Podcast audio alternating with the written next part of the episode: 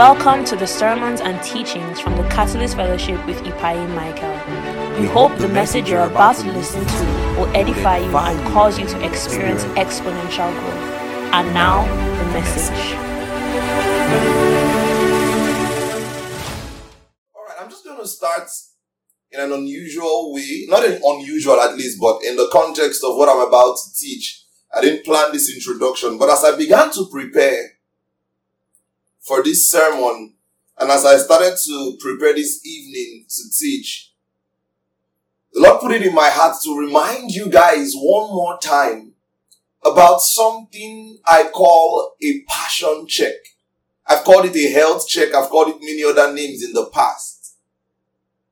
But today I just want to call it a passion check. And here is why. By the things that you are passionate about, by the passions of your heart, by your desires, you can tell the state of your spiritual life. Are you with me? By your desires, you can check the state of your spiritual life. What is that thing that commands your desire the most now? It's not a sin not to feel like praying, but not feeling like praying is an indication of a bigger problem. Are you getting it? It's not a sin not to feel like coming to fellowship, but not coming to fellowship is an indication of a bigger problem as well. Being able to neglect the gathering of believers or the things of God can be an important health check, or like I called it, passions check. Are you following me? Passions check. That when you consider the passions of your heart right now, for example, what you're spending on, for example, what you're spending on, for example, you know, what you're giving attention and time to. For example, how consistently can you give yourself times of prayer? You can know for sure if genuinely there is something wrong with it. Do you know why? It is because when it comes to growth in God, there is an expectation for you to move from a place of duty to a place of delight. And from time to time, what has become delightful might feel dutiful where you feel like it's a lot of stress to do it, but it's an indication that you need to balance yourself back. Are you getting what I'm teaching you this morning, this evening rather? It's an indication and so as a wise student, as a mature believer, once you notice this, you need to begin to put things in place. Listen, from different times in your life, you would experience times like this at different times in your life for different reasons. And that is how we know that you've learned to be consistently victorious in your walk with God, which is part of the, the vision statement of the Catalyst community. That all men become saved and become perpetually victorious in their walk with God. The way to become perpetually victorious in your walk with God is that you will scarcely have down times in God. But even when you have down times in God, you know what to do to pick yourself back up. Are you getting what I'm saying? And you do it. It means that the expectation of excellence and consistency in spiritual gatherings will not be too much for you. Are you getting what I'm saying? Have you ever felt like it's too much for you? Why do I have to always come to, to this? Why do I have to always come for this? Why do I have to always come for this? Or come for prayers?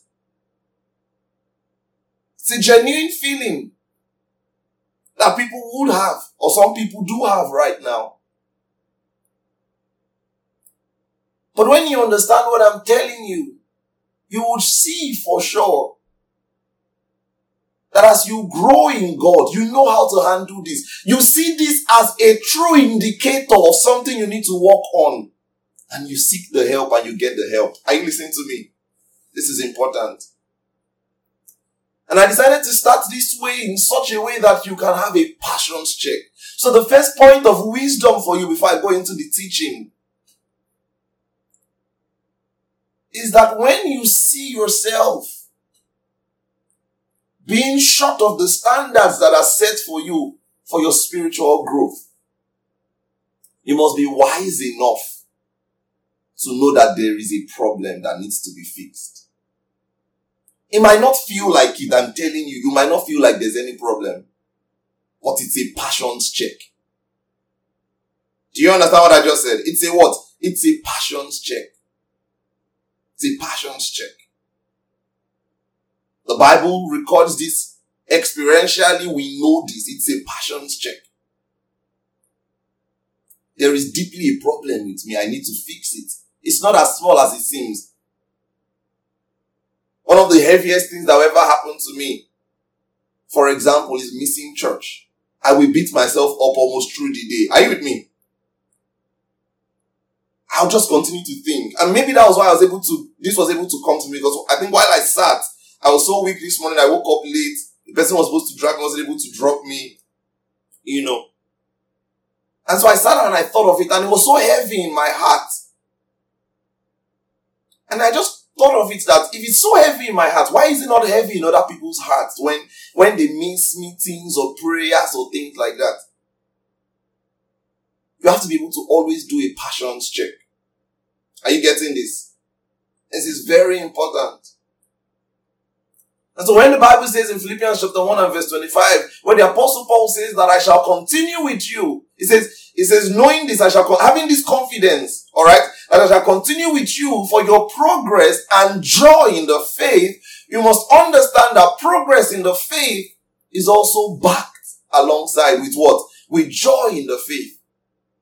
And so where there is imbalance in progress and joy, that is, there is no more excitement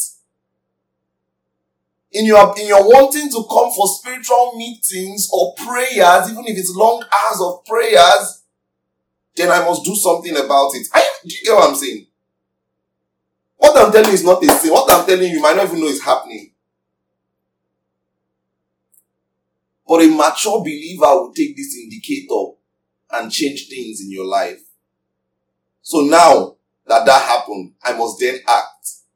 That has happened, I must then act. Why did this happen? Maybe I'm not giving God enough time. I mean, that's the way to think about it. So do a passions check. Maybe today, maybe after this meeting, maybe during this meeting, just let your heart do a passions check.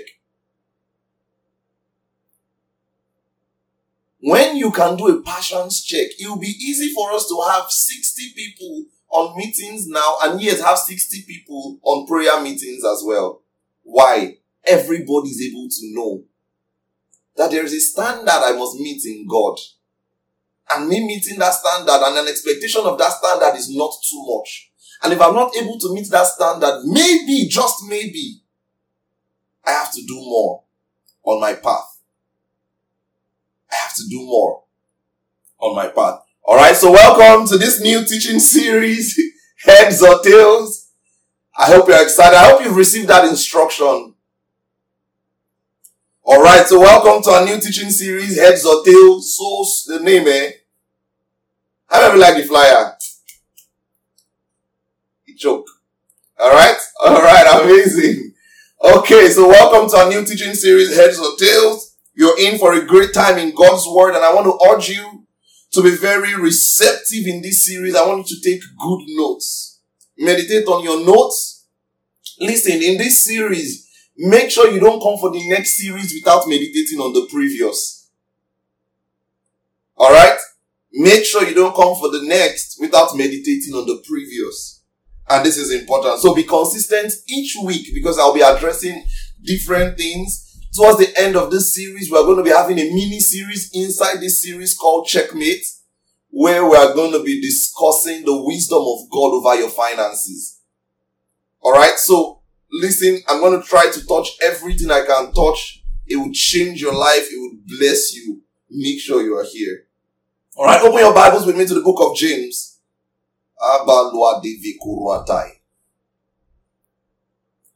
right. James chapter 1 and verse 21. Is everybody there? Give me a thumbs up if you are there. Okay, amazing. The Bible says in James chapter 1 and verse 21, it says, Therefore, lay aside all filthiness and overflow of wickedness and receive with meekness the implanted word, which is able to save your soul. He says, receive with what? With meekness. The word, the implanted word. And the word meekness there in the Greek is humility. Receive with humility the word of God. Have you ever come across people who cannot listen to a teaching? Maybe because they've heard it before or they feel like they have an idea of the of what the person is saying. Have you ever met people like that? While the teaching is going on, they are completing what the preacher is about to say before he says it, but they are not completing it, loud, completing it loudly. They are completing it so every other person can hear. Have you met people like that? You know, while the teacher is writing on the board, if, if you've gone to school, there are just those people who, who can't just sit down. As, uh, while the teacher is talking, you know, they are tapping you. I know this thing. I know this thing. They are, comp- and you are like, chief, calm down. Let me, let me listen. Me, I don't know it. Me, I don't know it. Just calm down, chief. Or those people who, because they know it, will sit and disrupt, you know, distract you. So you probably don't want to sit down beside them when you come to church. Because you know that ah, this one will distract me all through. And so many times they are distracted. They do not listen properly. They distract others. And many times we come to tell that they don't even really understand the subject matter as they thought they did. But yet they didn't listen. The Bible says to receive the word with what? With meekness with a mild disposition, with gentleness of spirit. That's what meekness means. With gentleness of spirit. With gentleness of spirit. You see, there's a temptation we have many times when we hear about a thing, depending on the topic. Have you noticed that when we have some types of topic, people used to flood and come to fellowship? Me, I know, because I used to watch the attendance. And then there are some certain topics that will make some people, you know, after some teachings, comment the, the group chat. Ah, thank you, sir. I was blessed. Tables broken. Heads rolling. But when you preach basic things that should get them equally excited, you see just two people. Thank you, sir. At. I'm like, thank you, sir. At. Just three scanty. So you're making the man of God think that he did not teach the word of God properly, but your heart must be receptive with joy. No matter what the teaching is, that's maturity. That's maturity. If you are the type of person that gauges the sermon before you comes to listen, oh, I know what he's going to preach is, uh, I see, know, it's, it, Philippians 125, this, this, this, you say this, this, this. You've not grown. It says to receive the word with what? Meekness receive the word that is able to save your soul. Then in verse 22, he then says, but be doers of the word and not hearers only, deceiving yourselves. For if anyone is a hearer of the word and not a doer, he is like a man observing his natural face in a mirror. For he observes himself and goes away he says, and immediately forgets what kind of man he was. But he who looks into the perfect law of liberty and continues in it and is not forgetful hearer, but a doer of the word, this one will be blessed in what he does. Can you take, can you take 30 seconds to read through those few texts and just meditate on what it means? I'm going to still explain it, but just take, just take 30 seconds and go over that text. Just go over the text. You know, they say way you, when we read text to you, you don't really think about what you're reading properly. But just, just read it.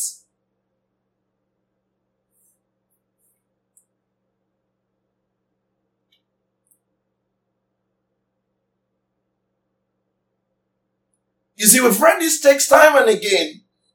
And verse 22 has been the emphasis. Be doers of the word and not hearers only I've emphasized the importance of being a doer of the word, many times, but there is a context in the scripture that you must not miss. It says, if any is a hearer and not a doer, it says he's like a man that observeth himself in a mirror. And when he goes away, immediately forgets what kind of man he was. Listen, what a way to explain being a doer of the word and not a hearer. You see, he's saying a person who is just a hearer, not a doer, is somebody who, who looks at himself in a mirror and when he goes away, he immediately forgets. So uh, the, the apostle Paul's, sorry, James's way, I'm used to saying apostle Paul, James's way of explaining this is so important such that he's saying being a doer of the word starts primarily in retention. Are you getting what I'm saying? In retention. Let's read it again. I, w- I want you to get this. It says, but be doers of the word, not hearers, deceiving yourself. It says, if anyone is a hearer and not a doer, he's like a man who observes his face in a mirror. For he observes himself and goes away and immediately forgets what kind of man he was. So listen, being a doer of the word starts first with retention. Your ability to retain the consciousness of who you are in Christ Jesus. And in the end, that will culminate to action. But first, it starts with what? Retention. Retaining in your memory. Retaining in your memory. It says, but he who looks into the perfect law of liberty and continues in it is not a forgetful hearer. Do you see that? The emphasis is on not forgetting. So the way to rightly be a doer of the word is to retain in your consciousness the word of God. Are you getting this? Thumbs up if you get what I'm, what I'm saying. Alright, good. He says, he not being a forgetful hearer. So who is a doer? A doer is a person that does not forget. Do you get what I'm saying? It starts with retention. It starts with the mind. So long as you can retain the consciousness of who you are, your actions would align. So maybe your approach to being a doer of the word has been wrong all this while. So maybe the way to be a better doer of the word is to create a structure that helps you retain in your consciousness the things that you've learned. Maybe it's more about studying more, revising your notes, meditating on the word. I know you want to do, but there's a strategy here for being a doer of the word. Retaining your consciousness. Remember, that's what he's saying. Remember, retention. As long as you retain in your consciousness who you are, your actions align. If you get retention right, actions will follow. Did you hear that? If you get retention right, actions will follow. So maybe you need to change your approach. And so what we want to do in this series is to basically help you to connect your Sunday or your Thursday to every other day of the week for you. Do you understand what I'm saying? To connect your Sunday to every other day of the week. To connect the times where you hear the word of God to every other day where you are not coming to fellowship but able to retain in your consciousness and be a doer. Are you getting this? Because you learn a lot from the word of God, but a lot of people have not learned to give knowledge relevance in their daily life. A lot of people have not learned to give knowledge relevance in their daily lives. So how do you retain the consciousness of what you've learned till it becomes action? You see, a lot of us grew up knowing parents or knowing friends and people who are different on Sunday from how they are every other day of the week. Some of you know what I'm talking about. You grew up knowing a different side of probably your parents in church, than at home.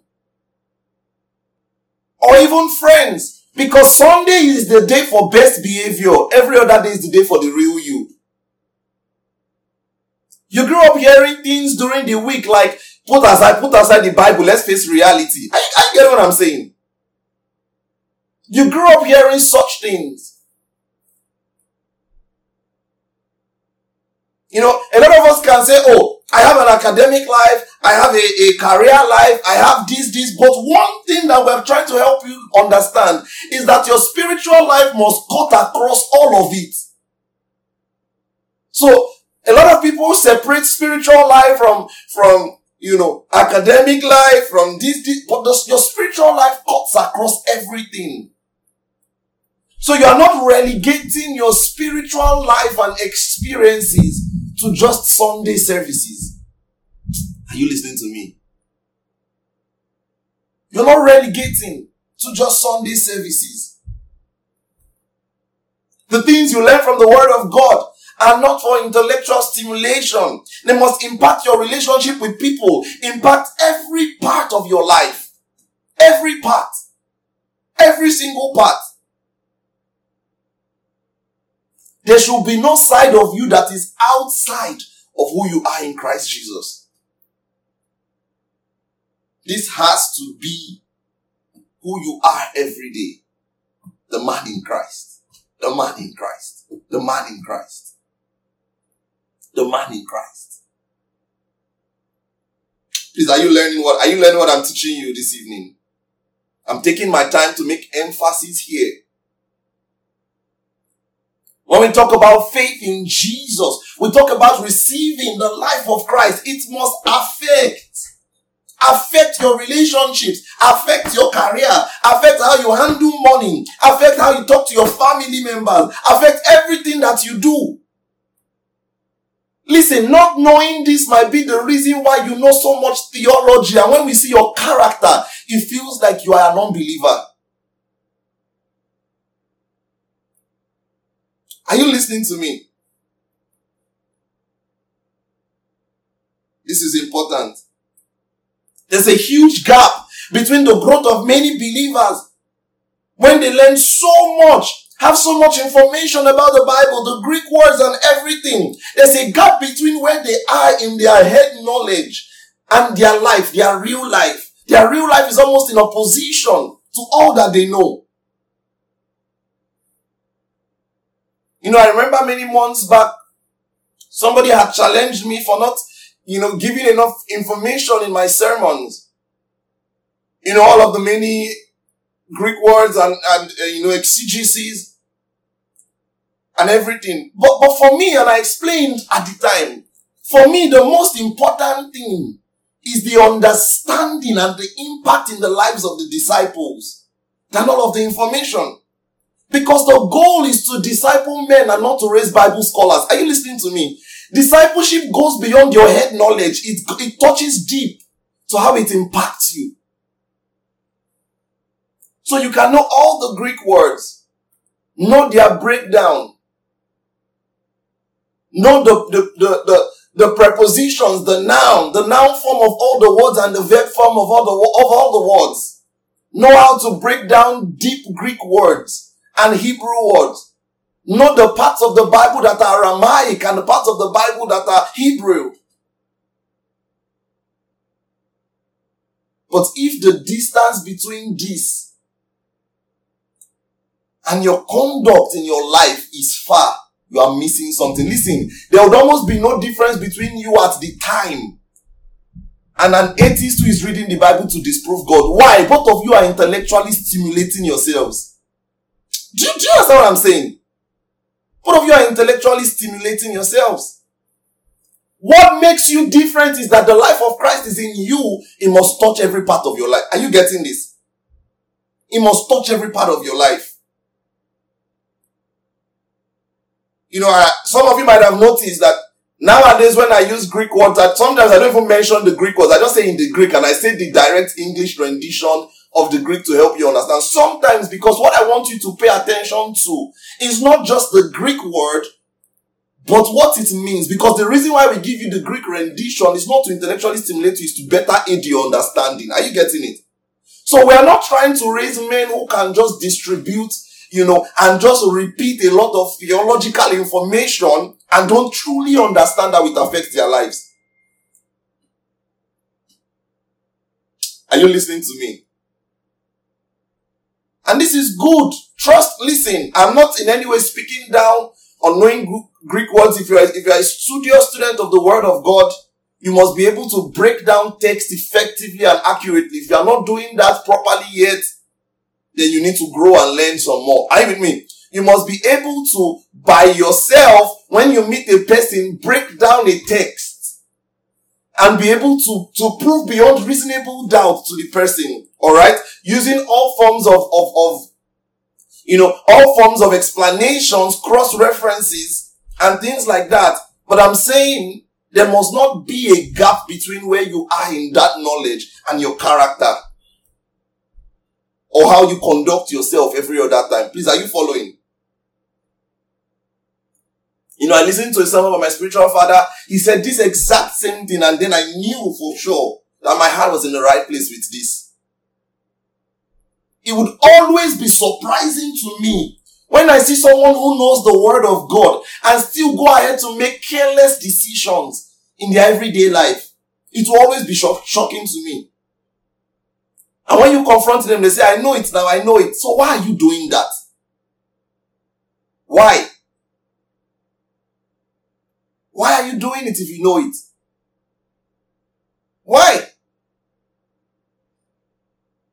Please, are you paying attention to what I'm teaching you? You can tell the believer he is seated in heavenly places in Christ Jesus. That is deep. But once in a while, you must explain how it affects his real life. Are you with me? You must see how it affects his real life. You are seated in heavenly places with Christ Jesus. Yes, you can quote the text. Yes, you know what it means. Yes. But how does it affect life? You have to tell him how it affects his life. Are you listening to me?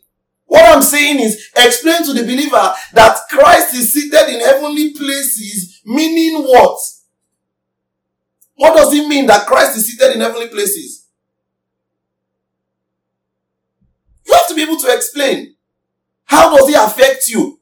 Please, are you getting what I'm saying? So yes, there is information about it. You know something deep that Christ is seated in heavenly places. But listen, we must also help you understand that the fact that he's seated in heavenly places means that you are justified. Are you with me? Being justified, it means that if your high priest is seated, it means God is at peace with you. He has done the work. Are you get what I'm saying? You must help them know you are justified. God is at peace with you. So in your daily life, you must be able to respond this way and come to God boldly when you pray. Why? You don't owe God anymore. God is now with you. If Christ is seated, it means the work is done. It means there is a Sabbath. It means the rest that God spoke about has happened in your life. So now love God with your heart. Come to Him boldly. Are you with me? You must be able to explain to him that being seated, that Christ being seated means that you are also sanctified. You must be able to explain to him that Christ being seated also means that what? That you have authority. How? If Christ is seated, it means he has all the authority. And being seated there means what? That is at the right hand of God where he's sitting, that is in a place of authority. And then the Bible tells us that we are seated in Him, meaning I'm also in a place of authority. So in your everyday life, no demon must challenge you. This is how I'm telling you. The person must learn how to apply this to their everyday life. Are you listening to me? You have power over demon spirits. So the irony is this. Plenty people know that Christ is seated in heavenly places and they are seated with Him, but they don't know that in their real life, when they see a demon, they can cast the demon out because they have all authority. Do you, do you understand what I'm saying? How does it affect your everyday life? Someone that knows that Christ is seated, yet is asking for forgiveness of sin every minute and is living in condemnation. Do you see how there's a gap? So now they say, ah, Tolani, I hope there's no Tolani here. Tolani, you are leading prayer on Catalyst tomorrow. Then you say, oh my God, I cannot, oh, I sinned against God and I made a vow with God that until I repent, I cannot, I cannot. And you are like, Tolani, come and lead prayer now. You say, no, I've, I've, I cannot. It's not possible. No, no, no, no, no, no. I have to, you know, try and get myself back. I've told God that this is the way I'm going to pay back for the sin I've done. Tolani, but you know that Christ is seated. Are you getting it? And this same Tolani, when she's leading worship, will come and lead us and say, you know, just rise up on your feet, everybody. You know that Christ is seated in heavenly places and we are seated. So you know. Do you understand what I'm saying? So you know, but you don't know how it affects your life. Are you seeing the gap I'm talking about? That's the gap I'm talking about. So we have to be able to tell you what it means when you deal with things, all of the information you know theologically. So when we tell you that Christ loves you so much and he died for you, we must also tell you that if someone died for you, you must be ready to reciprocate it to other people. I guess what I'm saying? Because your life is no longer your own. We must tell you that the love of Christ for you would require you to also love other people the same way unless you be a hypocrite. Do you understand what I'm saying? That someone can forgive you and die for you and love you so much and you can't love other people like that. There's a problem. Are you listening to me? What I'm telling you now is wisdom. That is wisdom. The application of knowledge. I, listen, that definition is simple enough for me. Simple enough for me. How to apply all of the knowledge, how to skillfully apply all of the knowledge that you are receiving. How? How to skillfully see it evident in your life. If he forgave me, then I should also be able to forgive other people. That's wisdom. That is wisdom.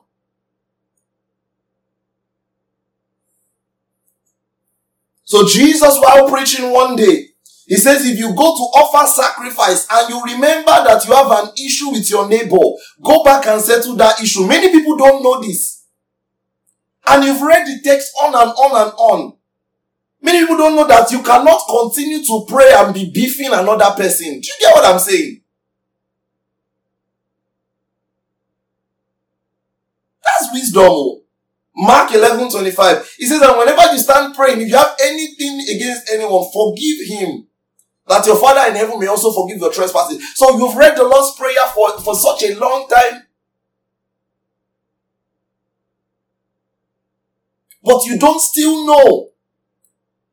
And you don't still accept. You thought Jesus was just saying it to those two guys. You must see how it affects your life too. Do you get what I'm saying?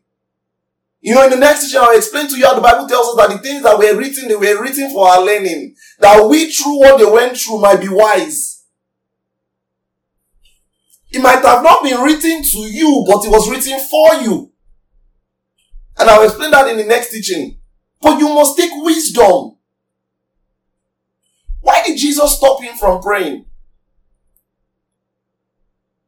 Is it because God just is not going to forgive him. There's nothing he can do. Is it even because his forgiveness? You know, there's a way you will read that text and you will think that God will only forgive him if he forgives other people. So there's a works mindset. Are you with me? But that's not what is happening. You must learn and see that text for what it truly is. A, learn, a, a lesson on conduct. You cannot continue to pray while you are still beefing other people. Please pay attention to what I'm teaching. Oh and open your hearts. Hallelujah. So when you read Paul's prayer to the churches, what we call the Pauline prayers, you know the text, unmute your mic. Cease not to make mention of you in my prayer. Cease not to pray for you, making mention of you in my prayer. Or rather, cease not to give thanks for you, making mention of you in my prayer, you're laughing at me. and eh, that what? May give unto us what? So, He says that he sees not to give thanks for them. Alright? That God would give them what? Wisdom and revelation by the Spirit. A lot of us, when we read it, we only see the revelation part. And I know we've emphasized the revelation part, but please don't forget there is wisdom there too. Are you getting what I'm saying? There's wisdom there. Wisdom and revelation. So what Paul is, I, am glad that when I read the text, I saw it and I'm like, oh my God. So the apostle Paul isn't just emphasizing that we grow in revelation knowledge. He's also emphasizing that we grow in wisdom, which is the application of that revelation knowledge. So listen, you might have all the light bulbs there is to have. That is in every teaching. You say, ah, ah, deep.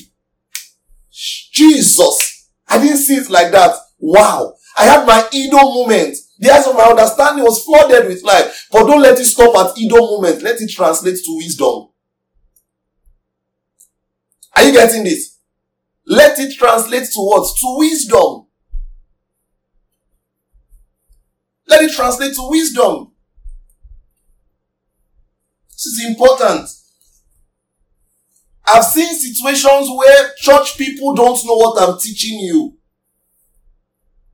You see, one day, I'm going to be giving you a lot of experiences for you that you can learn from, and I'll explain why in the next teaching, but just take it for this teaching. One day we came back from a powerful weekend in Lagos. I was still in school at the time. Babcock University, for those who don't know. I was in Babcock University at the time. So we went for a long weekend. We signed a long distance pass. We went for a long weekend. So how, the, the meeting was so powerful. We had, I think we had a 12 hours um, overnight worship session. I think it was night of worship or yeah, night of worship, about 12 hours. We're there overnight. I was, you know, we were in the sand worshiping God because the power of God had hit us on the floor in different ways. You know, after that, we went to another meeting. I think it was Young and Yielded. The three, it was supposed to be a two day or a whole day meeting, morning, afternoon, and night. Don't be surprised I say Young and Yielded. I used to follow, um, I can say that I used to follow Apostle Selman's ministry at the time, alright, before I started following Pastor Emmanuel Iren. Alright, so, and that's why when I correct you about some things, know that I've had experiences in both sides, so I know why I believe what I believe today, alright, and I, I owe a lot of, I can't, there are some things in my life that I owe to being under his ministry, alright. If you know me well, and this is wisdom, and, and it's by the wisdom of God I'm telling you this. If you know, if you know me well, all right, there are some things in my prayer life that is very similar. Even the way I pray, that is very similar. And the things I say, I was listening to one of the recordings the other day, and I said something, and I knew, I knew where it was from. Not the wordings, but the way I sounded. Are you with me? Anyways, I do not follow as much again. Not that I think that I, I think anything. What's the word now? I want to balance this well so you don't take me out of context. Not that I don't appreciate the labor there, all right. But at the same time, when it comes to the exposition and the teachings of the word, I believe in a very different way to break down the word and approach it today. Is that clear? All right, and that's why I follow up Apostle Emmanuel Iren. That's my spiritual father. All right, let's move on. I try my best with wisdom when I talk about other ministries, even though I don't believe all the same things they believe, to also give credit to their labor. Alright? So that's wisdom as well. Alright, let's go on. So I come back from a meeting. From that, that was that meeting, the second one. Then on the, on the sun, I think the evening of that one, I can't remember how we did it that day. We went for another, you know, video. Those of you that probably watched maybe Victor Arenze's video return. You might have seen me in the video rolling on the floor. They showed me a lot of times in the video. Alright. but don't worry, that was then. but now we got back to school. And we had Philadelphia's son was on the phone with me and said that she didn't know that she thought I was just the technical director of Philadelphia. She didn't know I was vice president of Philadelphia at the time as well. Anyways, so we came back from this thing. We had Philadelphia's audition I think. And so we went to Bethel. For those of you in back, Babcock, I'm going to give you a reference. Bethel is a hall, alright? It's a hall we use for rehearsals. And you know, they used to do parties in Bethel sometimes. So they had a party there. The place was very dirty and everything. So now myself and the president at the time, I think Simi had graduated. So I was vice president now for ERE. Alright, so myself and the president at the time now started cleaning up the place. We're now calling other ex schools that you guys aren't you supposed to be here? Now, four of the people I just came from this powerful program with, where we were rolling on the floor with the power of God. Alright, where we stayed days. We sometimes will go, we'll fast. I think that time we actually fasted. Because we will now have plenty money, so we'll eat just maybe once all through the weekend or twice all through the weekend. Now I called them and I said, ah guys, where are you? The meeting has, um, we're about to start, what's it called now, audition and we need to clear up the, um, clean up the place. You would not believe three of them instantly picked up a fight with me. Can I tell you why they picked up a fight with me? Because they were fighting among themselves. So listen, we just came back from the program in the morning. In the afternoon, the three of them were fighting against themselves. Now I came to correct them and say, please leave your fight. Let's go. Then they came and then they insult. Listen, someone came and tongue lashed me from head to toe. First of all, I'm your, first of all, I'm your VP. Second of all, I'm your brother in Christ. So if you don't ex, if you don't respect VP, you can, you can even respect the love and bond we share in Christ. Alright? Thirdly, thirdly, honestly, I'm not your mate. Like, do you understand? Honestly, I'm not your mate. Thirdly. So, in carnal sense and in spiritual sense, there should be no reason why that will happen. Now, they finished me from head to toe. That I should respect that they have a fight. Alright? I cannot expect them to come out behaving like nothing happened. They have to settle their fight. Ah. I'm not joking, no. This fight lasted almost two weeks. I was lost. Because what? I called you to come for your duty and you were having a fight in your room. Listen, what I'm telling you, all of these three or four people, we were just coming back from a weekend of power. What I mean by weekend of power? Just coming back from a weekend of power. Alright? In my, like, I, I couldn't believe it. Like, I opened my mouth like this when he started talking to me. They say, even if you want to correct, correct in love. I'm like, so what is love? Is love that I will leave you to continue doing your, your fight? We have work to do here. And some of you know what, I, what, what, I, what I'm talking about. Some of you have attended camp meetings with your families. You know how camp meetings are. You will park plenty cars. So when people want to leave the hall, the, the venue is always traffic. All right and then you see a man with collar, white collar, that is a pastor. You say, is your head correct? Can't you see my car? Like, sir. Sir, we just came out from. Are you getting what I'm saying? And it's a dangerous place for your heart to be. To be content that your lifestyle remains uninfluenced by your theology. That's the definition of religion. It's a terrible place to be. Are you listening to me? Listen, there are many instances where this happens. I just gave you a relatable example. You finish fasting 21 days. Now you can relate to that. And just the following week, you're acting out of character. You are the one that is insulting people, causing problems everywhere. A problem. And that's why Paul always ends his epistles the way he does. Let's go to Ephesians. Let's do a quick Bible study. I wish I had enough time. Listen. Hey, in this meeting, make sure you listen well and listen to the instruction and the wisdom of God. Let's do a quick Bible study. Ephesians chapter 1 and verse 7. Like I said, everybody should begin to come with their Bibles, so make sure you're opening your Bible. If you don't have a physical Bible, go and buy. Alright? Ephesians 1 7. Let's look at what the Bible says. The Bible says, In him we have redemption through his blood. Make sure you pay attention. If you miss one part, you might not get the conclusion. Alright? It says, In him we have the, we have redemption through his blood, the forgiveness of sins, according to the riches of his grace, which he made to abound towards us all in wisdom and prudence. Now he's talking to a certain people. He says they have redemption by his blood. They have forgiveness of sin. He says, having made known unto us the mystery of his will, according to his good pleasure, which he proposed in himself. He says, now, who is he talking to? The church at Ephesus. Alright? They were predominantly what? A Gentile church in a sense because you know, that was where he planted the church in Acts, or I think it was Acts 19 or 18, where the guys were worshipping idol. I, mean, I think it's because of this church self that they said so mighty mightily grew the word and prevail, if I'm correct. Alright, because they had dropped their idols. So for them to say about your city, the amount of converts in your city was enormous. They had to say the word of God mightily prevailed. Are you getting what I'm saying? So, now he's talking to them. But he's not talking to them as Gentiles. He's talking to them that listen, we have redemption, all of us together, through his blood, the forgiveness of sin. He says he has made known unto us the mystery of his will according to his good pleasure. In 10, he says that in the disposition of the fullness of time, that he may gather together one in one all things in Christ, both which are in heaven and that which is in earth in him. 11. He says, in him also we have obtained an inheritance, being predestined according to the purpose of him who works all things according to his, the counsel of his will. 12, he says that we who first trusted in Christ, who are the we who first trusted? The Jews. Alright? That we who first trusted in Christ should be to the praise of the glory, of his glory, in him you also after you heard. Now, who are the you also? The Gentiles.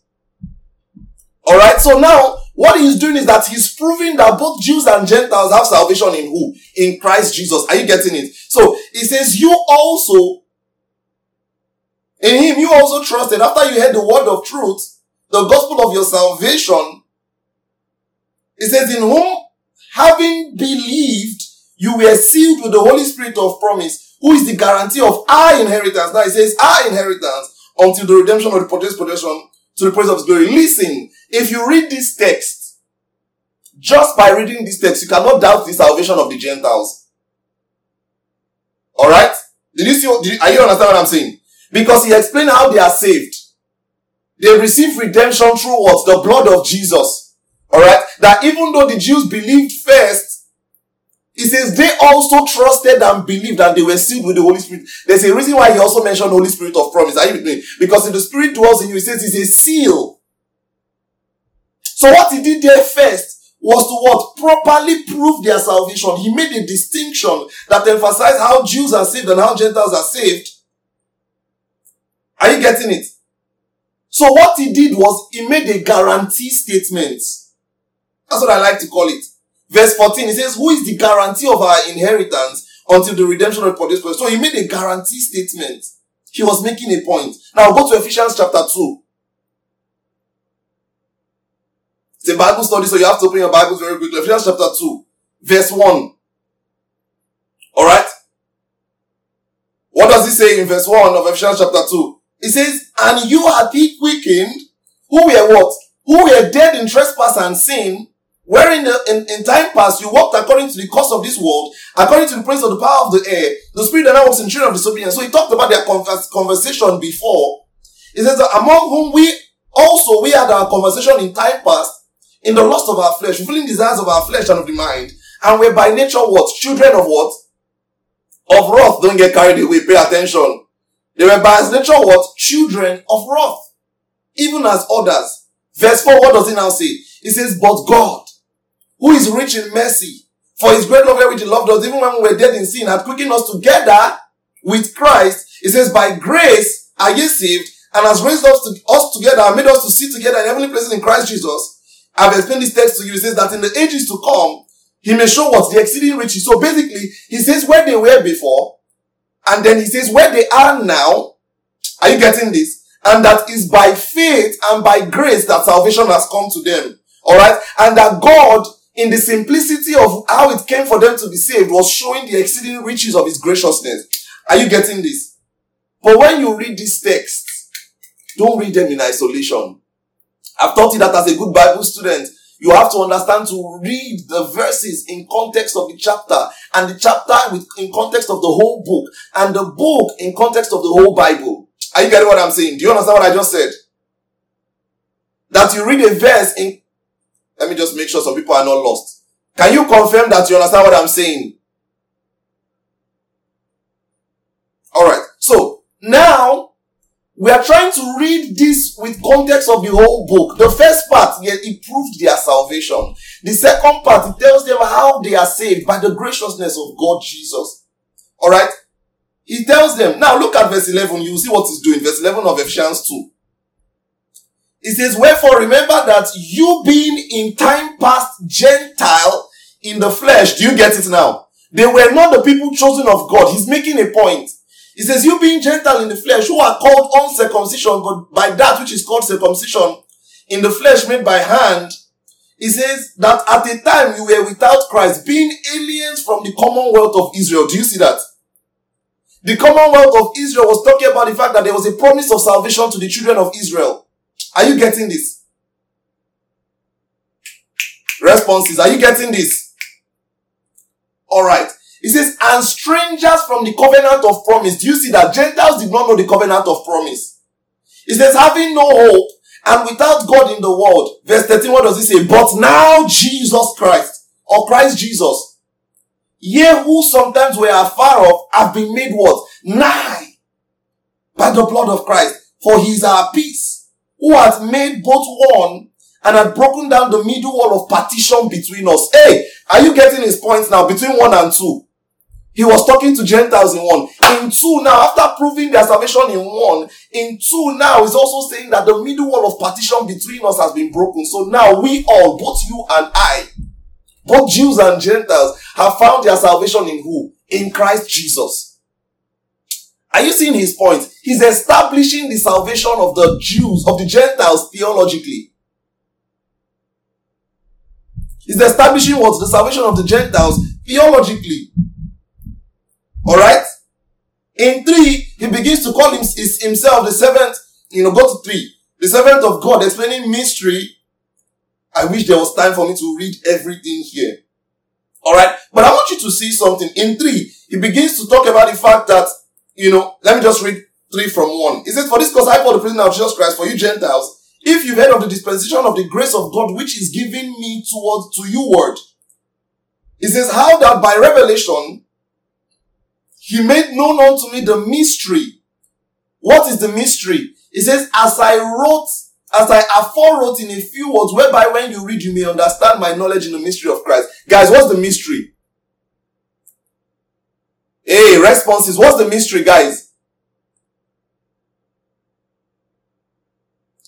He, the mystery is what he wrote. He said, What I wrote are in a few words. So the mystery is what he wrote in chapter 1 and chapter 2. That what both Jews and Gentiles will find their salvation in Christ Jesus. Do you get what I'm saying? He says, in verse 5, it says, which in the other ages was not made known unto the Son of Man, as it is now revealed unto his holy apostles and prophets by the Spirit. Verse 6, he now repeat it. It says that the Gentiles should be fellow heirs and of same bodies, partakers of his promise. Do you see what the apostle Paul tried to do in Ephesians 1, 2, 3? I know I'm taking my time to explain this. He explained to them theologically that Gentiles are saved by faith in Christ Jesus. Now, verse 4. Chapter 4, rather. I'm picking just important parts because we don't have time to read everything and begin to do a, a, an explanation on everything. It will take us months, I can tell, if you want to expound Ephesians itself. Alright? Now, in chapter 4, verse 17, after everything he has said in 1, 2, 3, chapter 4, verse 17, pay attention he now begins to say, This I say therefore, and testify in the Lord, that what? Listen, I want you to read this. Unmute your mics, let's read 4. 417 together. Alright, everybody want to go? 4, 4 verse 17. What does he say?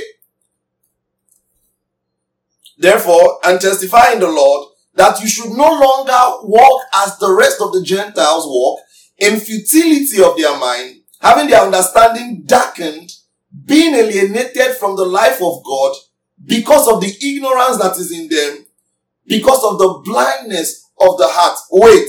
So all the things he has been saying in 1, 2, and 3. After explaining in 1, 2, and 3 to them, he now comes to 4 and say what? Now you are confirmed that you are in Christ. He now says, therefore this I say and testify in the Lord. You should no longer walk as the rest of the Gentiles walk. Are you getting it? If I, do you see, do you see the correlation? He proved that they are saved in Christ Jesus by faith. Now he's now telling them, now that you know that you are saved, you cannot walk as the other Gentiles. Do you understand? Hey, do you understand?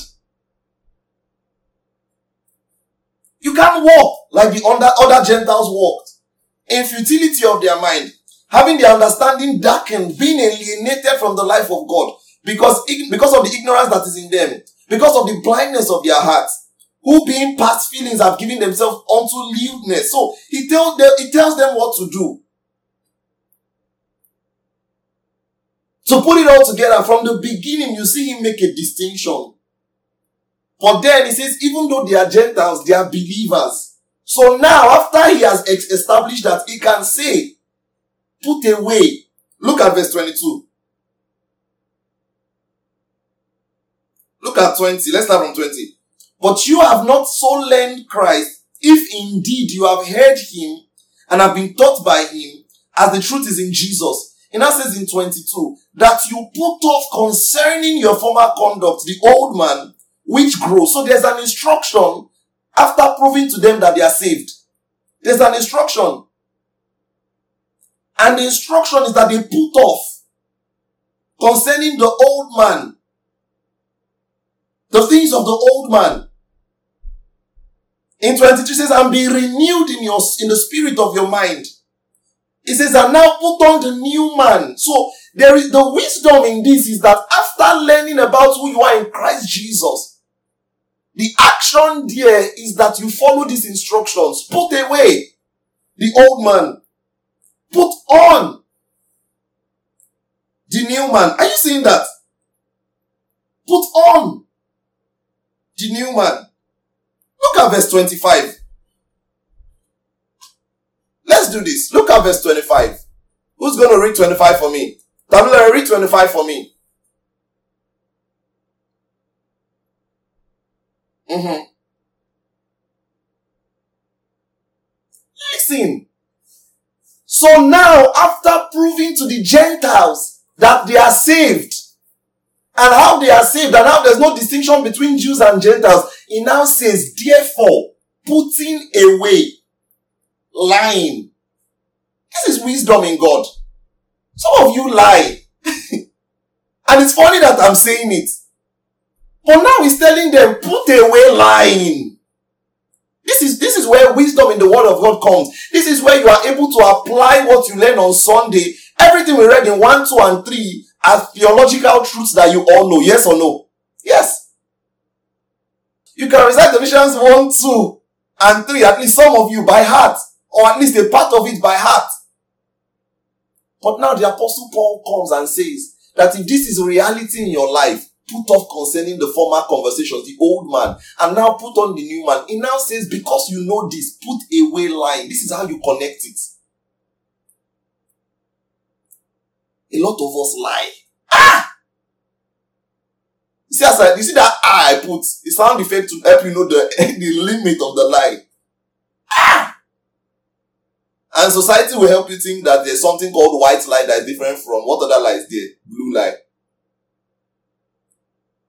And where we live, many of us, in trying to be street smart, we've started to behave like what we have been saved from. That's what Paul was telling the Gentiles. You cannot behave like what you have been saved from. Do you understand?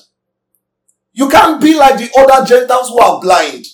You must live differently. You can't lie for fun or for being street smart. Are you with me? Some of you, if you say that, ah, it's raining outside, we, we have to go and check. You know what I'm saying? We have to go and check. We know you said it, though. Or we, we just want to go and check. And this is what the Apostle Paul is teaching. You can't go on behaving like Gentiles. So when we tell you of your salvation, we must also tell you how to apply it in your everyday life. Don't lie. He says why. He tells you why they should not lie under.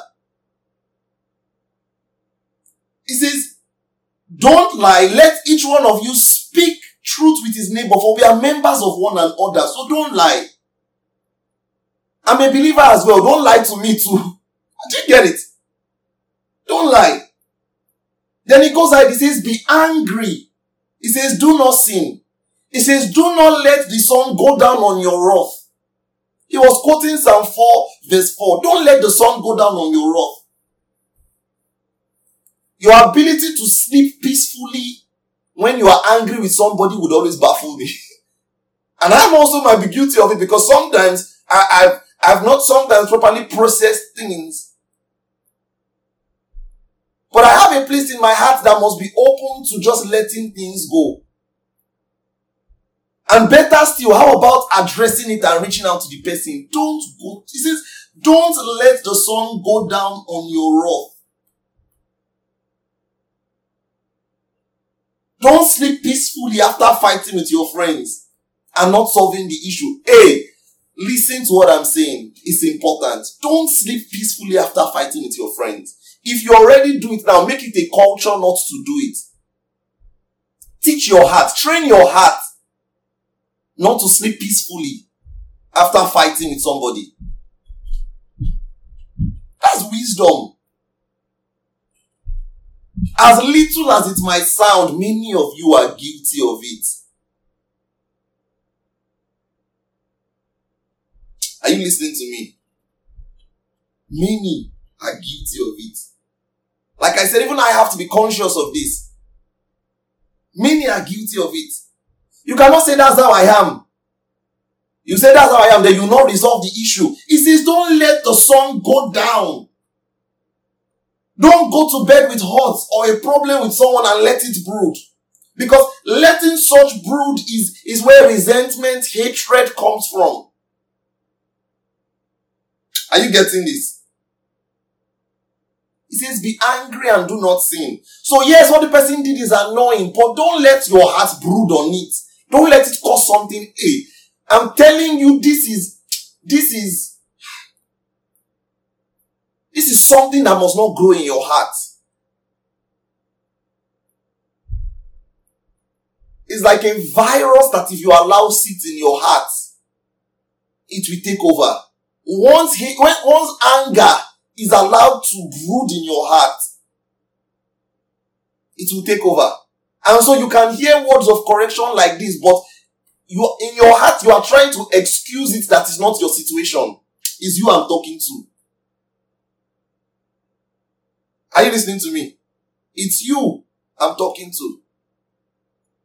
Don't escape it. It's you who has recently had a fight with your friend I'm also talking to. Don't go to bed with hurt. It baffles me after such powerful teaching and instructive ones as this, some people might not still do the right thing.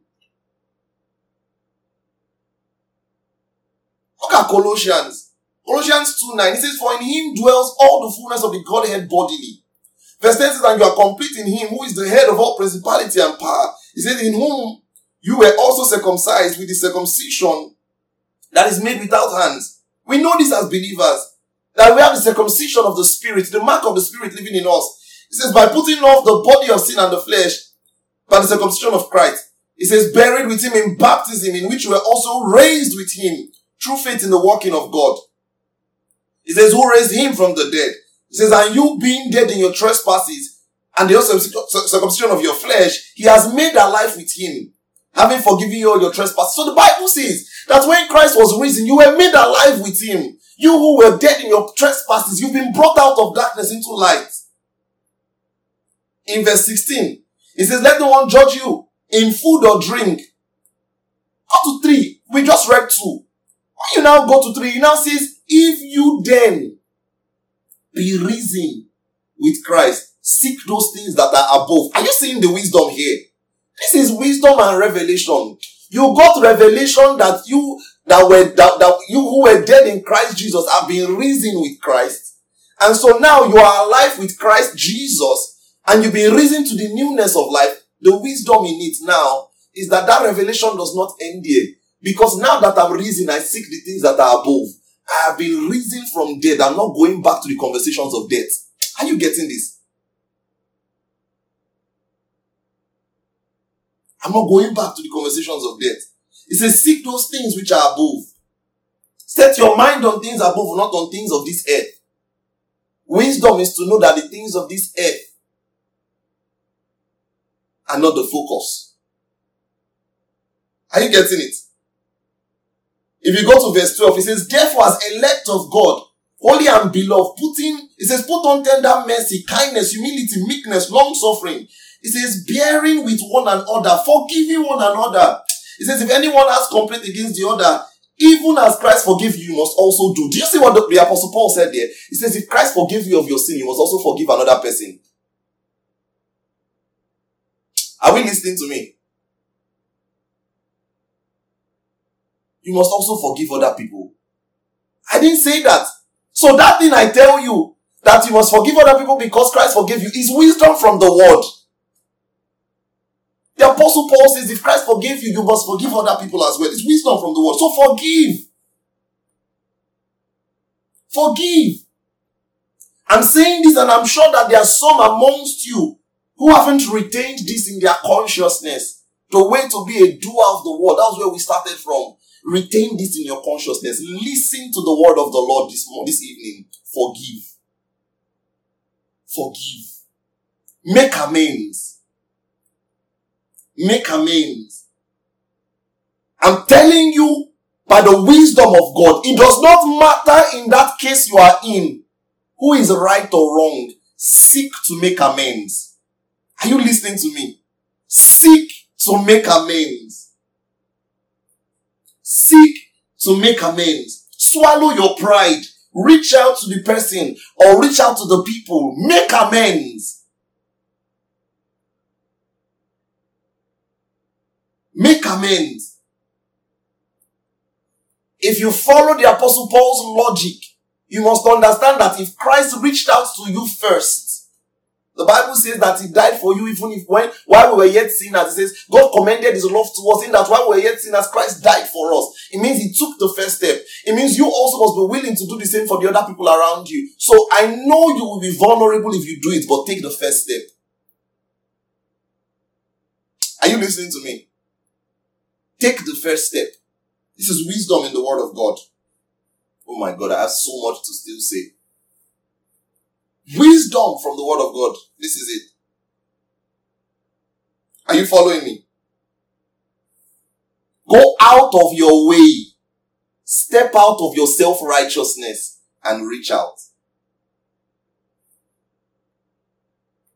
Some people don't know how to act on the word of God. Let me tell you something. I make bold to say that it is the character of an unbeliever to not be entreated by the word of God. If the word of God comes to you and you cannot be entreated by it, we can doubt your salvation according to First John. I know I'm repeating and staying on this matter. It's the character of an unbeliever to not be entreated by God's word. So I'm, I'm begging you. I'm also instructing you and I'm also giving you wisdom of the word. It's the character of an unbeliever. Such that you hear such a powerful sermon as this and you are still convinced in your heart that you will make amends. It's wrong. And first John helps us understand why. He tells you. He says that's how we know if you are not of God. Are you listening to me? It says from the way you love your neighbors, we can tell.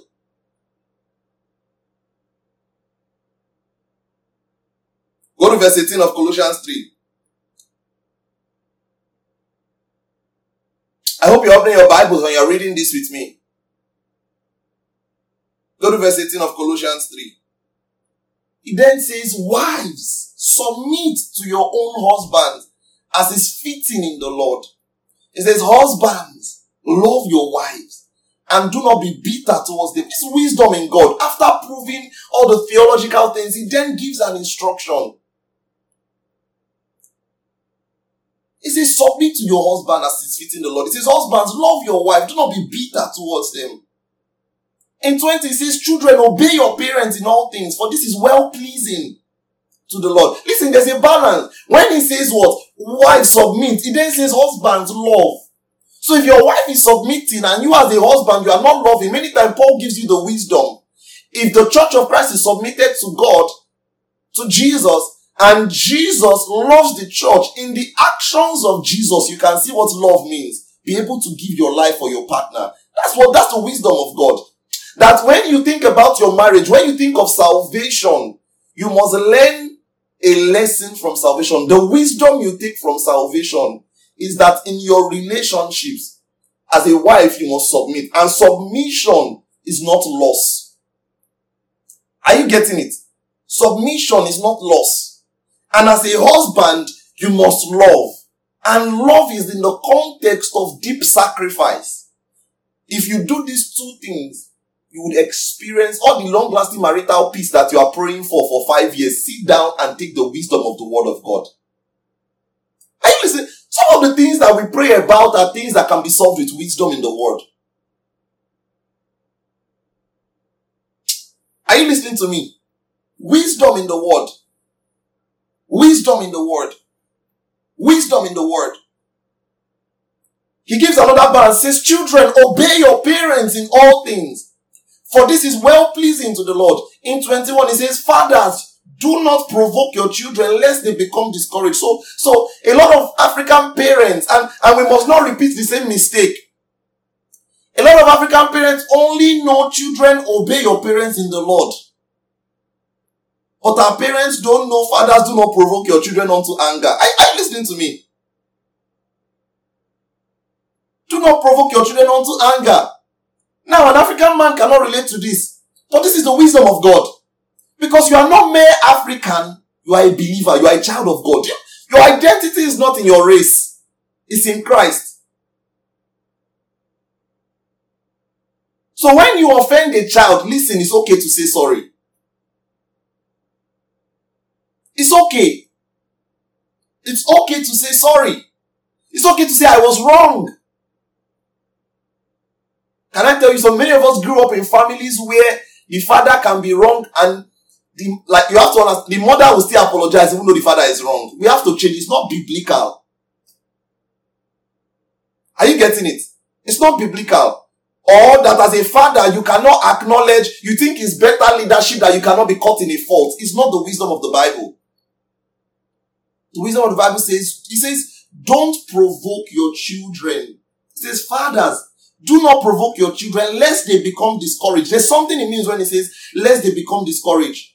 When you wrongly accuse a child, learn to say sorry. The word of God is schooling us today. There is a way you can continue to beat a child that the child will stop trying. That's what it means. Lest they, they, they, not be discouraged.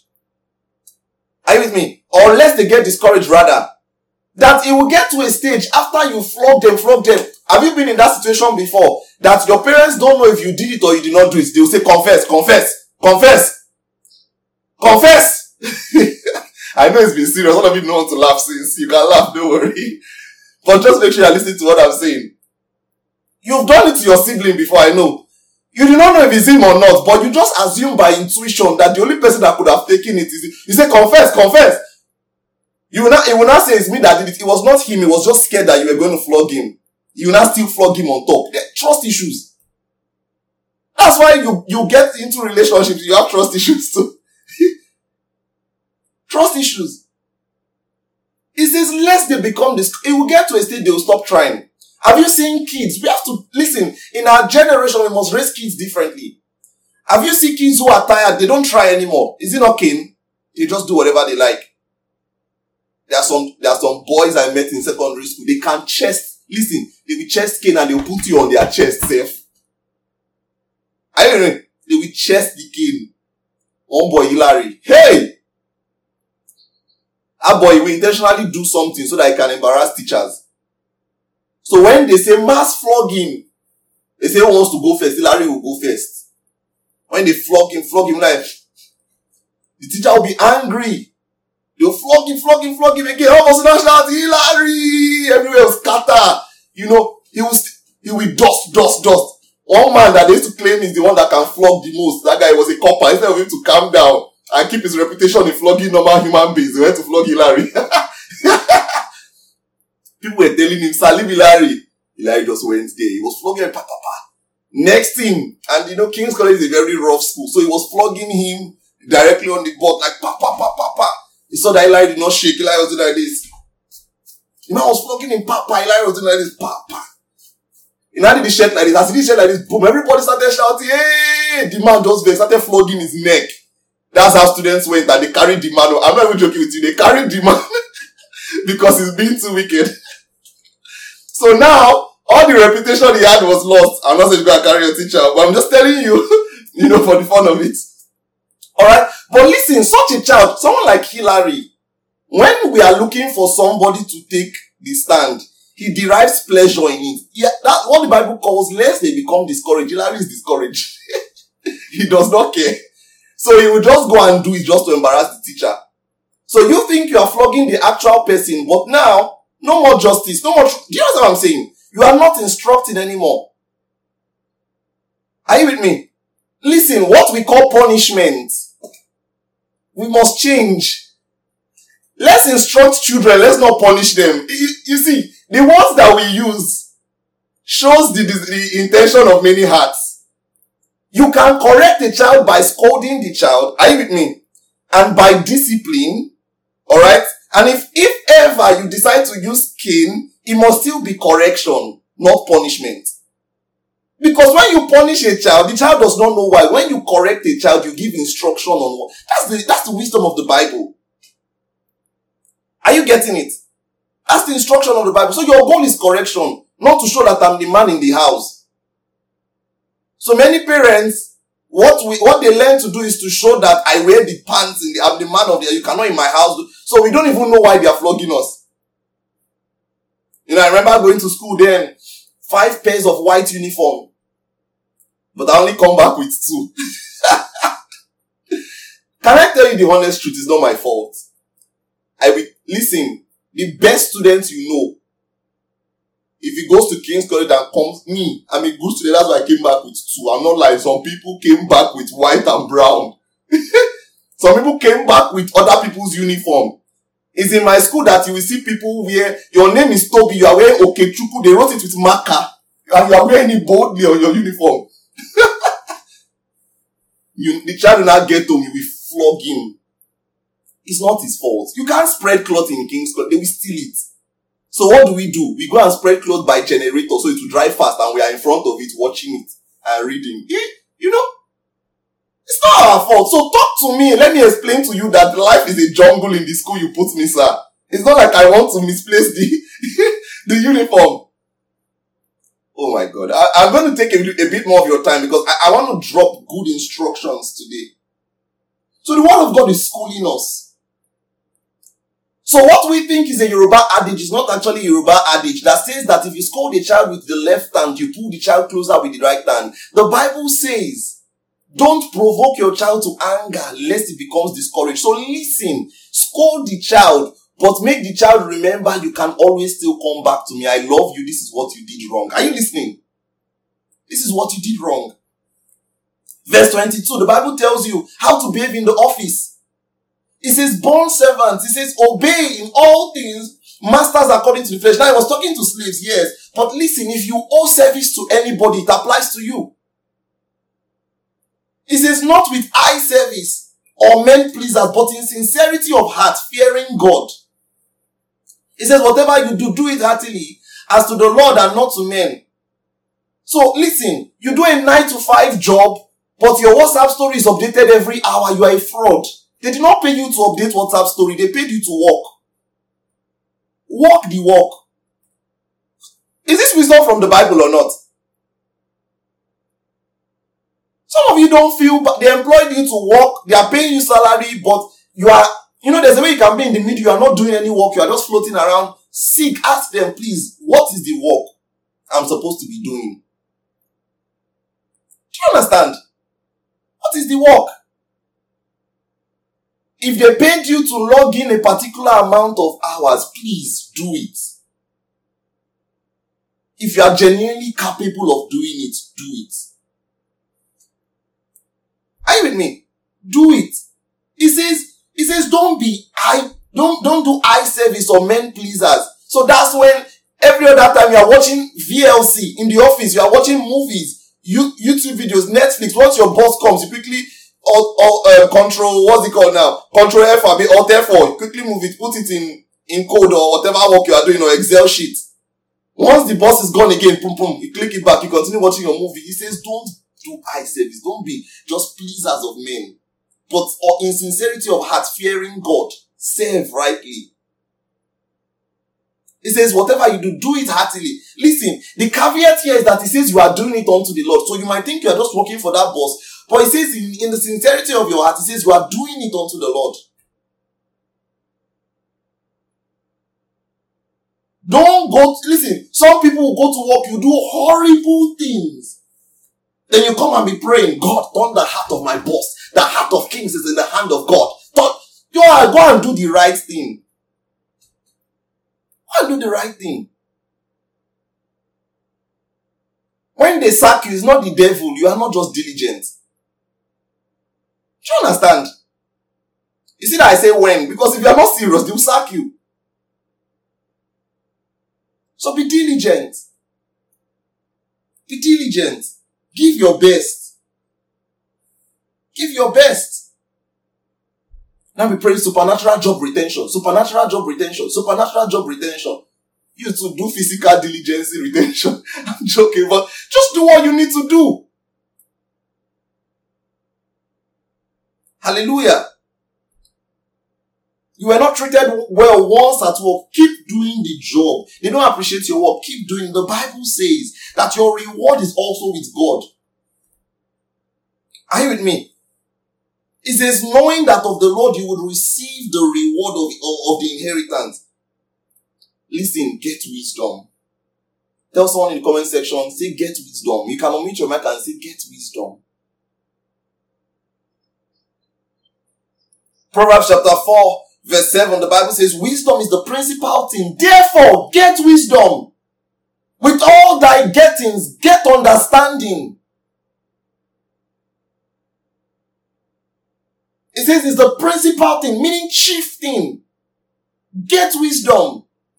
Proverbs 8:10. It says, Receive my instructions and not silver, and knowledge rather than choice gold, for wisdom is better than rubies. And all things one may desire cannot be compared with her. Wisdom is better than rubies. Proverbs 11, 12, it says, He who is devoid of wisdom despises his neighbor, but a man of understanding holds his peace. Proverbs 13, 10 says, By pride comes nothing but strife, but with the well advised is wisdom. Proverbs 16, 16 says, How much better to get wisdom than gold? And to get understanding is to be chosen rather than silver. Here are some areas you need to work with wisdom. I was going to treat one today, and maybe in the next teaching we'll treat the next one, and then I'll go to the next topic. I'm just going to treat one. Areas where you should get wisdom. Number one, your time. What did I say? Your time. You must get wisdom with regards to your time. Go to Colossians chapter 4 and verse 5.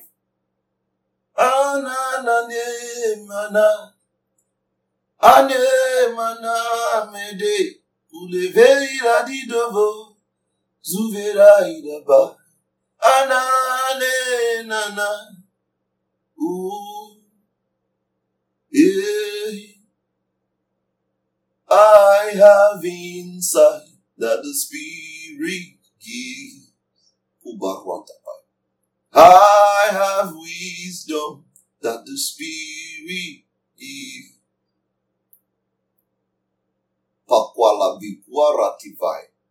Thank you, Jesus. Colossians.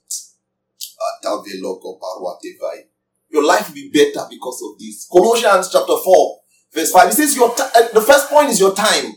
It says, walk in wisdom. To those who are outside, redeeming the time. Can you read it together, everybody? In three counts, let's read Colossians chapter 4 and verse 5 together. One, two, go. Walk in wisdom towards those who are outside, redeeming the time. Same words he says in Ephesians chapter 5 and verse 15. He says, See then that you walk circumspectly.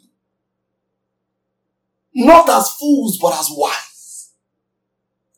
Redeeming the time. He says, because the days are evil. Therefore, do not be unwise, but understand what the will of the Lord is.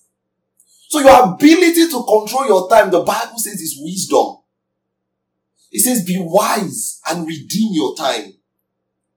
One way that you must apply wisdom is with your timing.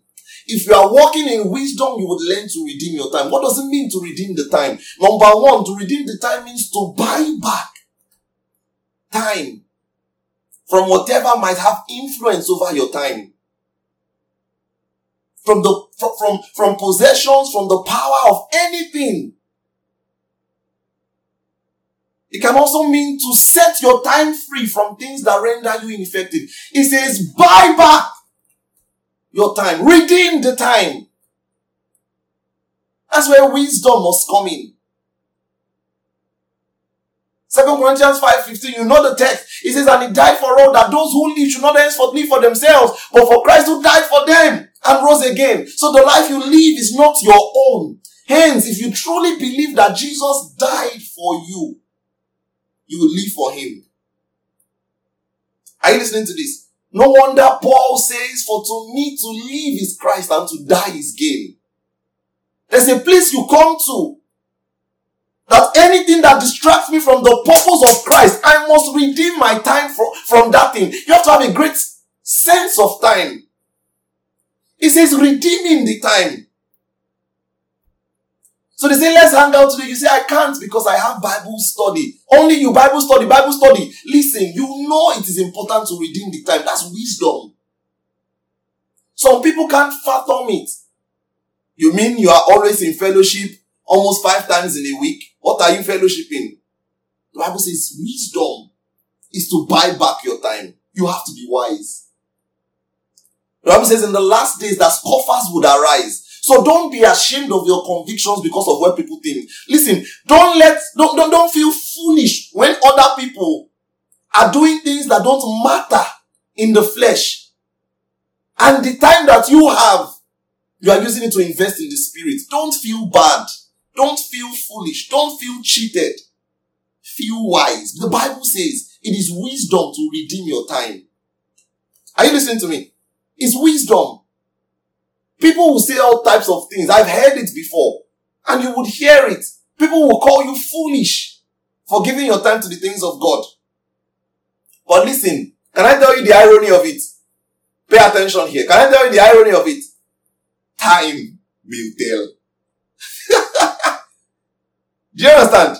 Time will tell. If you use time wisely, time would also reveal it. Are you with me? Time reveals foolishness and time reveals wisdom. Are you getting what I'm saying? The things that seem wise on the spot in the lens of time might seem foolish. Do you understand what, I, what that means? That is the things that people are investing in now that makes you look foolish on the spot right now because you are giving your time to God. In the lens of time, when time passes, the true wisdom always is always revealed. Are you with me? A wise man is the one that invests for the future. Are you getting what I'm saying? So at the spot, when a wise man is investing, people think he's foolish. Why? Because the sun is shining. Or rather, because it's raining, so they don't know that there's a famine that is coming. But a wise man is a man who doesn't invest because of what seems wise now, but because of what seems wise in the length of time. So listen, you have to buy back your time. I'll give you an example. As a father, if the times you spend raising your kid now, the time you should spend raising your kid now, you are not spending it raising the kid, and you are making other decisions that seem wise now. In the length of time, the wisdom of the Bible says, train up your child in the way he should go. When he's old, he will not depart from it. Listen, give time to raising that child now. Because in the length of time, everything you are doing now might make sense but when time passes, the investment you should have made at that time in raising that child might come to bite you back. Are you paying attention? I'll give you an example. Give you a few other examples. It applies to many situations. You know, I remember this is a, this is a very sensitive one for me. Alright, because I remember the times when, when I was in school and we would do ministry. Myself and my friends. And people will look at us as though we were foolish. I'm not kidding with you.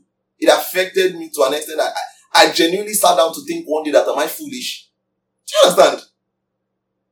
People will look at us like we were foolish. We'll be leaving class and be running because of program in stadium. Listen, we were diligent with our academics, but listen, we knew other things mattered as well. So people in our class honestly, genuinely made us feel feel feel like we were foolish because we we're carrying Jesus on our head. Are you following me? But listen, years passed. And this is not to, to make light of the conditions of different people, but years passed. And many of the people who laughed at us then, when we were making investments in doctrine, who we even tried to convince to come to the light of the gospel, now have seen the light. Are you with me? But it is evident to us now that it was a wiser decision that we started early. Are you with me? That we invested the time early. Because yes, listen, there's no attendance in heaven of when you got saved, but I will not have it any other way. The souls that have been saved through this ministry, I'm glad I invested time in school. Are you with me?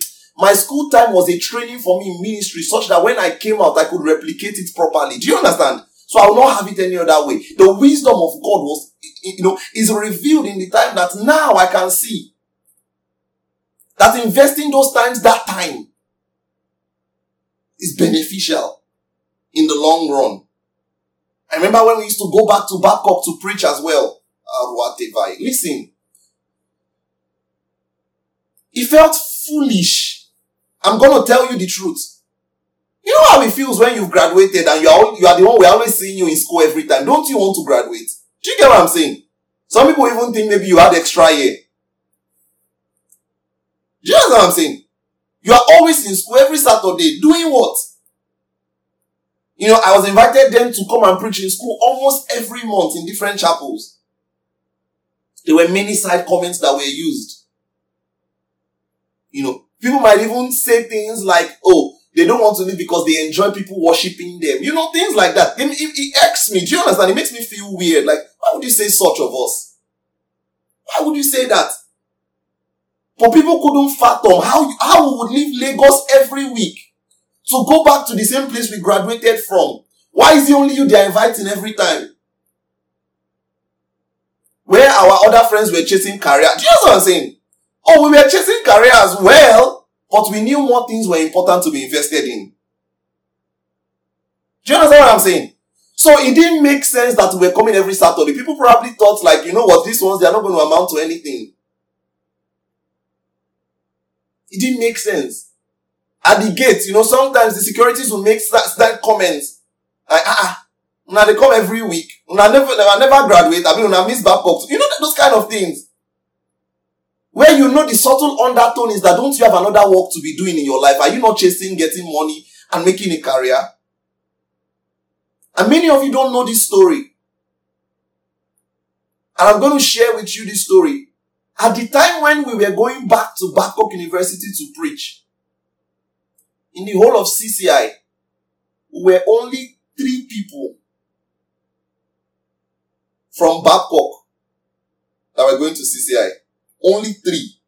Please listen to me carefully. Are you listening to me? Can you hear me? Thumbs up if you can hear me well. We're only three. Except for maybe alumni that had graduated who will not be even more than two or three as well, or even one.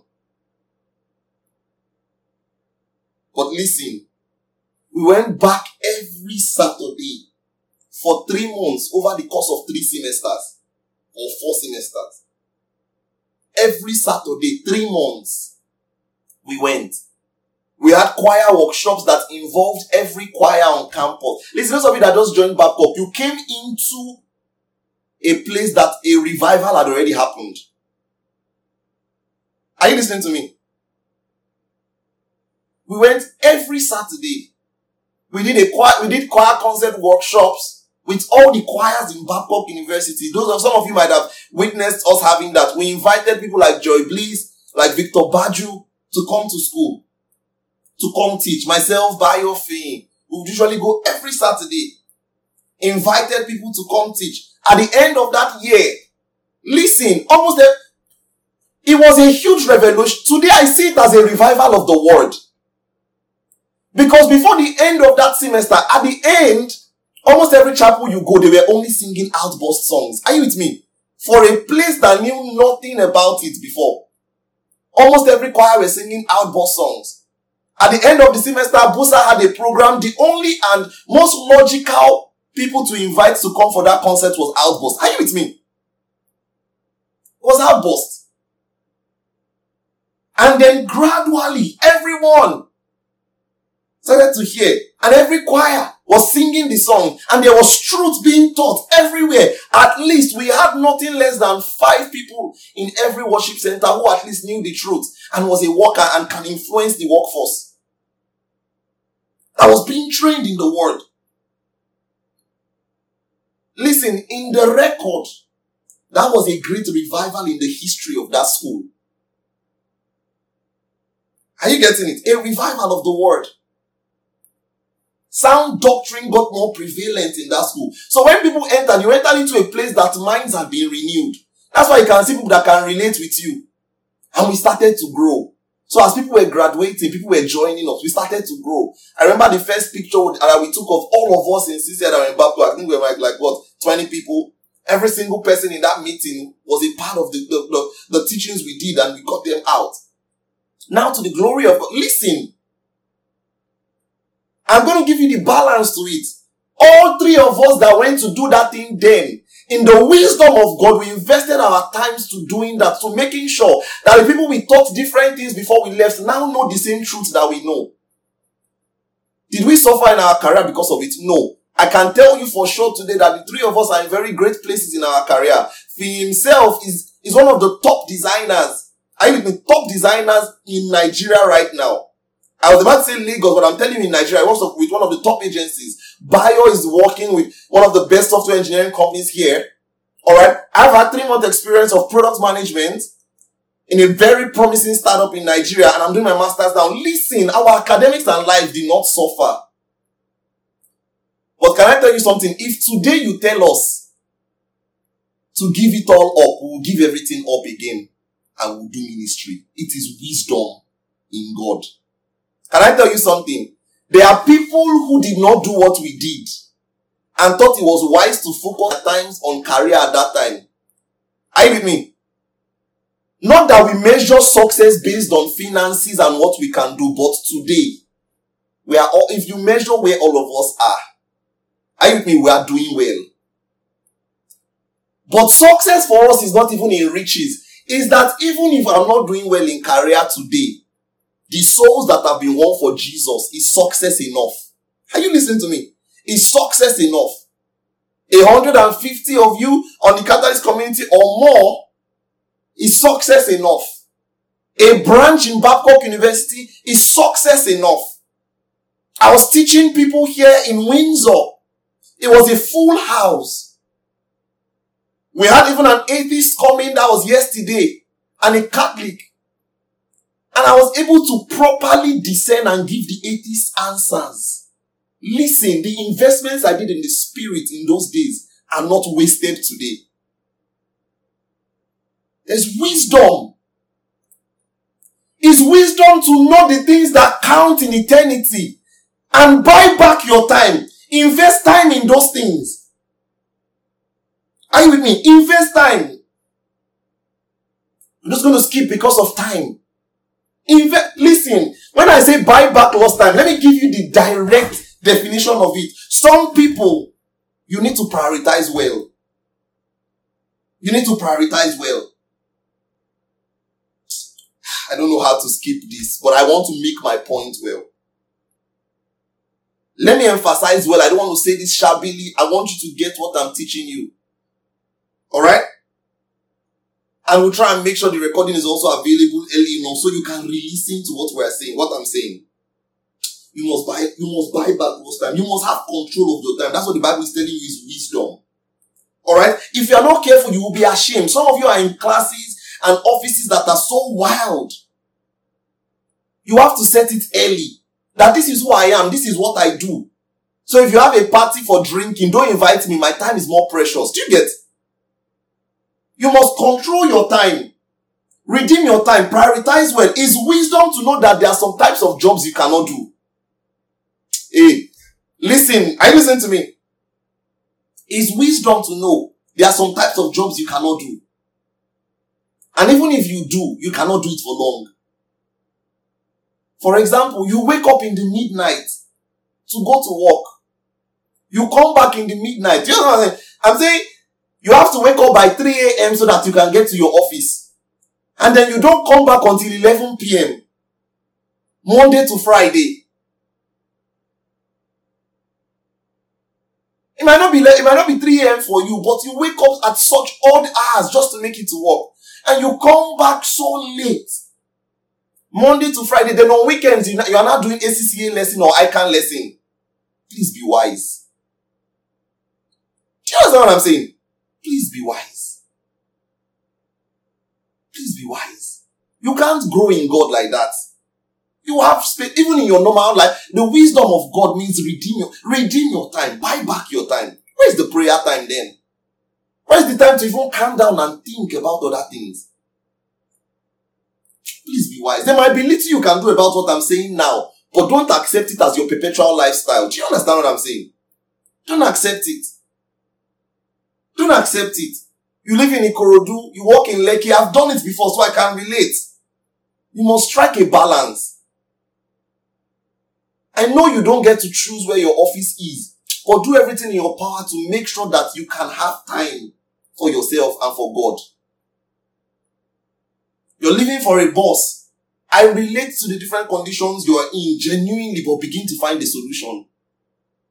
No matter what you learn in church, it will be ineffective if you cannot apply it. So listen. Let it be your biggest ambition in life to have control of your time. Did you hear me? Let it be your biggest ambition in life to have control over your time so that you can truly live for God. Without controlling your time, you cannot truly live for God. Let it be your biggest ambition in life to have control over your time. I'll say it one more time. Let it be your biggest ambition in life to have control over your time. Don't have a life that will make you miss important seasons in your family. Don't have a life that will make you miss important meetings that will change your life.